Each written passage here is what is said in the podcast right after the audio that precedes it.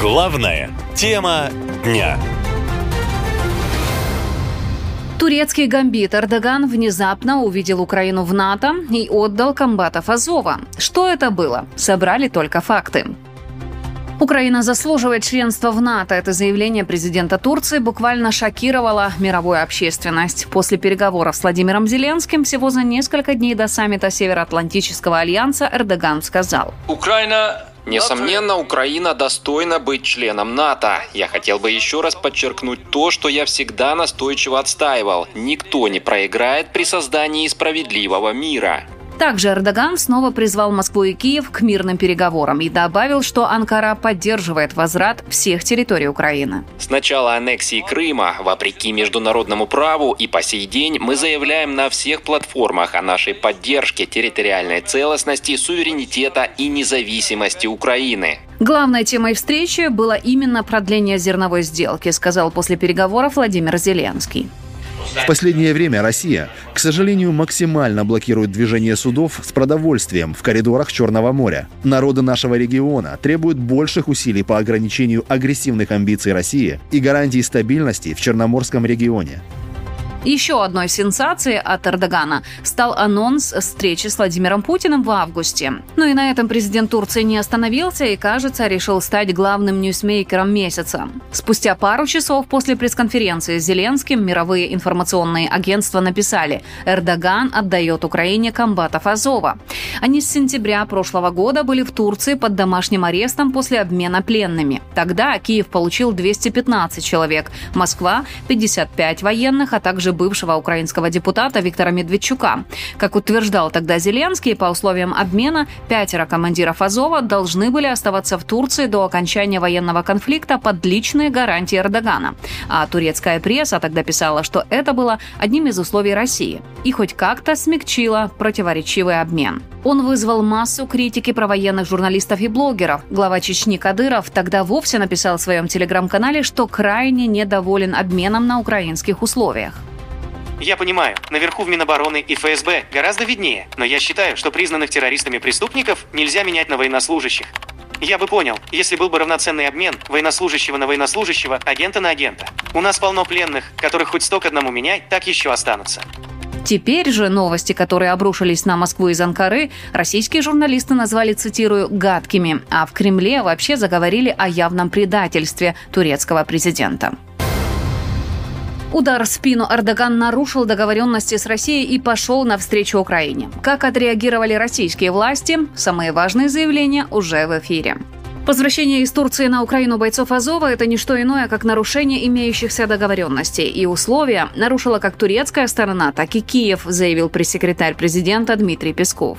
Что касается возвращения главарей азовцев, то да, это нарушение имевшихся договоренностей. И мы это будем обсуждать с турецкой стороны, как мы, собственно, уже и начали делать. Кроме того, Песков прокомментировал переговоры Эрдогана и Зеленского, а также возможность встречи президентов России и Турции. О том, что такая встреча состоится в августе, заявил сам Эрдоган. Но Песков ответил уклончиво. Нет, настоящих разговоров не было, но при необходимости он появится в графике. Путин с Эрдоганом очень быстро, оперативно согласовывает телефонные контакты.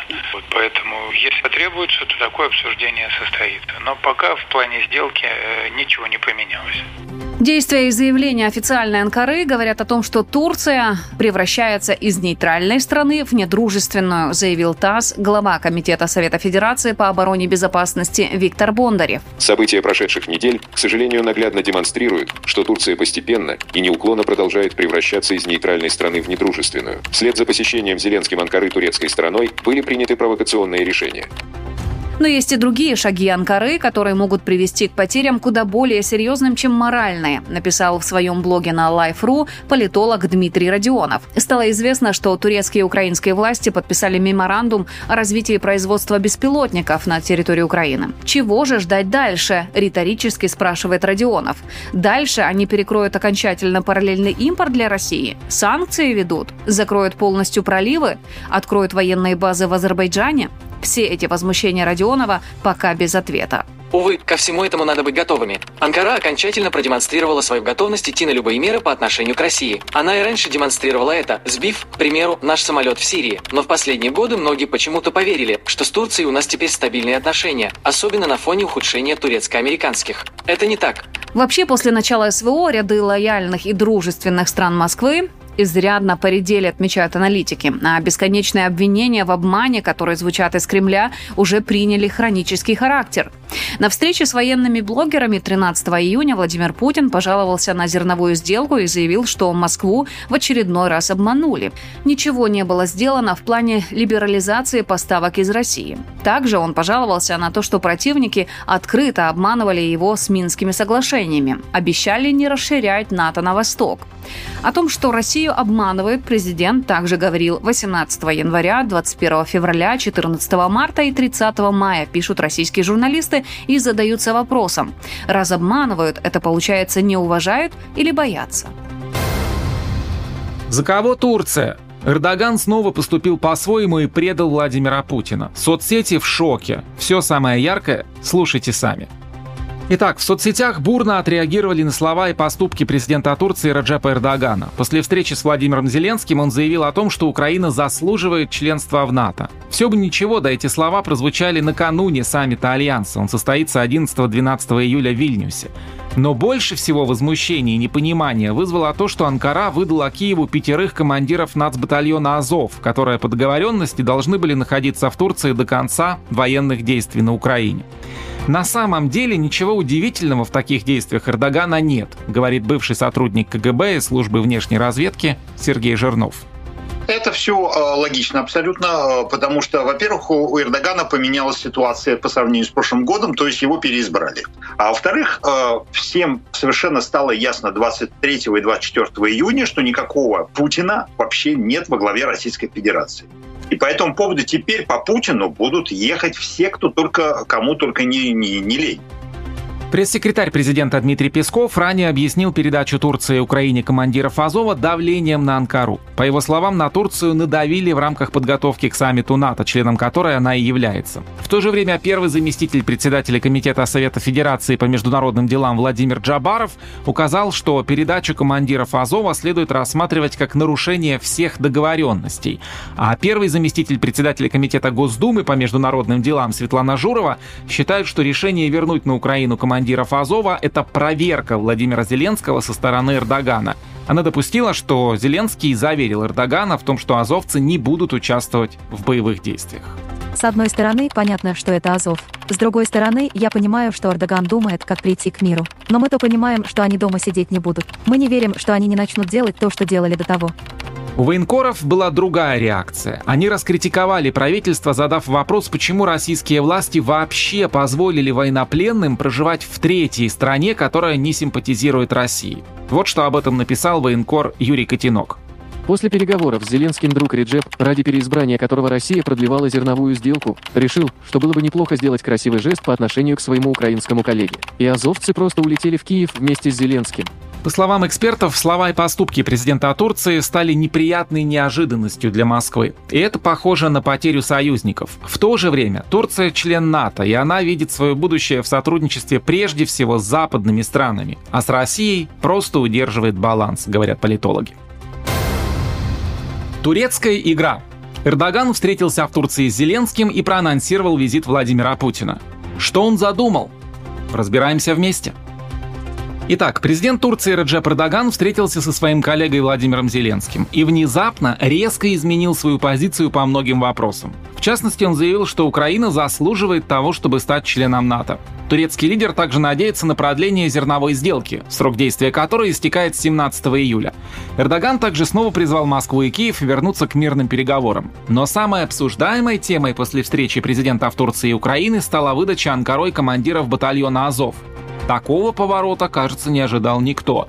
Кремль назвал шаг Турции нарушением условий имевшихся договоренностей, а у общественности осталось много вопросов к произошедшему. Это похоже на успех украинской дипломатии, говорит директор Центра ближневосточных исследований Игорь Семиволос.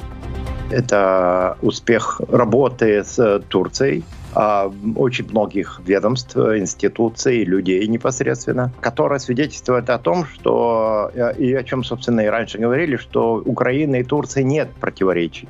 Этот месседж, несомненно, говорит о том, что Турция, как минимум, не будет выступать против вступления Украины в НАТО и не находится среди тех стран, которые еще не определились. Что касается выдачи командиров, то здесь, по словам экспертов, может быть несколько причин. Турция могла сделать такой жест, чтобы не давать Украине оружие, которое та просила. По другой версии, Эрдоган хотел показать своим союзникам по НАТО, что Турция не пророссийская страна и может даже нарушать какие-то договоренности с Москвой, чтобы поддержать Украину и ее союзников. Мол, в преддверии саммита НАТО это очень важно продемонстрировать, поскольку к Турции будет много претензий. Кроме того, Эрдогану важна зерновая сделка. Россия хочет из нее выйти, и, возможно, Анкара дала сигнал России остановиться. Реджеп Эрдоган открыто настаивает на продлении зерновой сделки. Я желаю продолжения этой инициативы. Я уверен, что все заинтересованные стороны будут действовать, понимая ответственность. Владимир Путин должен приехать в Турцию в августе. Но теперь это под вопросом, говорят эксперты. По их мнению, еще одной причиной резкой смены поведения Эрдогана может быть то, что якобы усилились операции ВКС России в зоне Идлиба, Алеппо и так далее. В целом, эксперты считают, что Москве сейчас невыгодно накалять отношения с Анкарой, потому что Турция превратилась для России в хаб – Мол, Эрдоган знает это, а еще прекрасно понимает границы, до которых он может повышать ставки. Есть определенная мера, насколько можно палку прогнуть, но не перегнуть, описывают востоковеды тактику президента Турции. В любом случае, заявление Эрдогана о членстве Украины в НАТО и последующее освобождение комбатов, которых в России собирались чуть ли не раз пять в Мариуполе, это заметный сдвиг в отношениях России и Турции, уверены эксперты. О развитии главной темы дня слушайте уже через 15 минут. Наша лента. Коротко и ясно.